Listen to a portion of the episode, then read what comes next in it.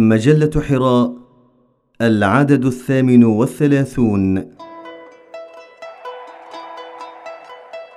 الموازين. بقلم الأستاذ فتح الله جلن.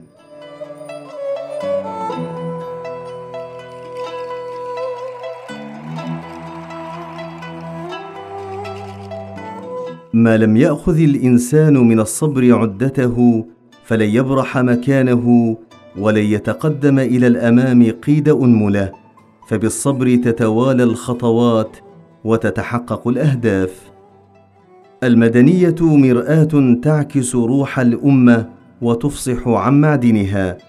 أما السلوك الراقي والأخلاق السامية فهي لسانها البليغ الذي يعلن عن أصالتها.